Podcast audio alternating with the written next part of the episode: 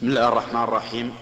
فضيلة الشيخ السلام عليكم ورحمة الله وبركاته. السلام ورد في صحيح مسلم أن النبي عليه الصلاة والسلام جمع ب... عن ابن عباس أن النبي عليه الصلاة والسلام جمع بين صلاتي الظهر والعصر والمغرب والعشاء من غير سفر ولا مطر. قالوا سألوا ابن عباس في الحديث لما فعل ذلك؟ قال لكي لا يشدد على أمته أو ما في معنى الحديث. أفيدونا وفقكم الله. نعم. هذا الحديث كما ذكرت جاء في صحيح مسلم وسئل ابن عباس رضي الله عنهما ما أراد إلى ذلك؟ قال أراد أن لا يحرج أمته يعني أن لا يلحقها في حرج ومشقة.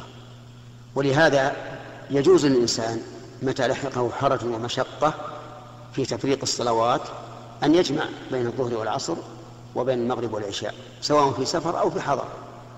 ولهذا نجمع في أيام الأمطار ونجمع في أيام الرياح الباردة ونجمع في المرض فباب الجمع أوسع من باب القصر.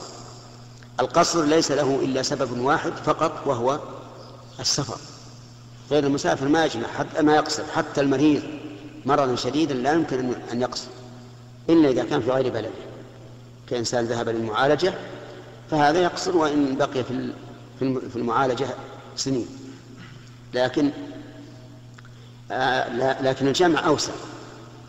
الجمع سببه الحاجة والقصر سببه السفر. ولهذا جاز للمستحاضة التي يأتيها الدم باستمرار جاز لها أن تجمع لأنه يشق عليها مع خروج الدم أن تتوضأ لكل صلاة. وجاز أيضا حتى للمرضع قال العلماء حتى المرضع التي يشق عليها أن تطهر ثيابها لكل صلاة يجوز لها أن تجمع. لكن هذا الذي قاله أهل العلم في وقت يكون الناس في ضيق وليس عند المرأة إلا ثوب واحد يشق عليها أن تغسله كلما بال عليه الصبي. أما الآن والحمد لله فممكن أن تكون أن يكون المرأة ثوب خاص بالصلاة ولأولادها ثوب خاص. نعم.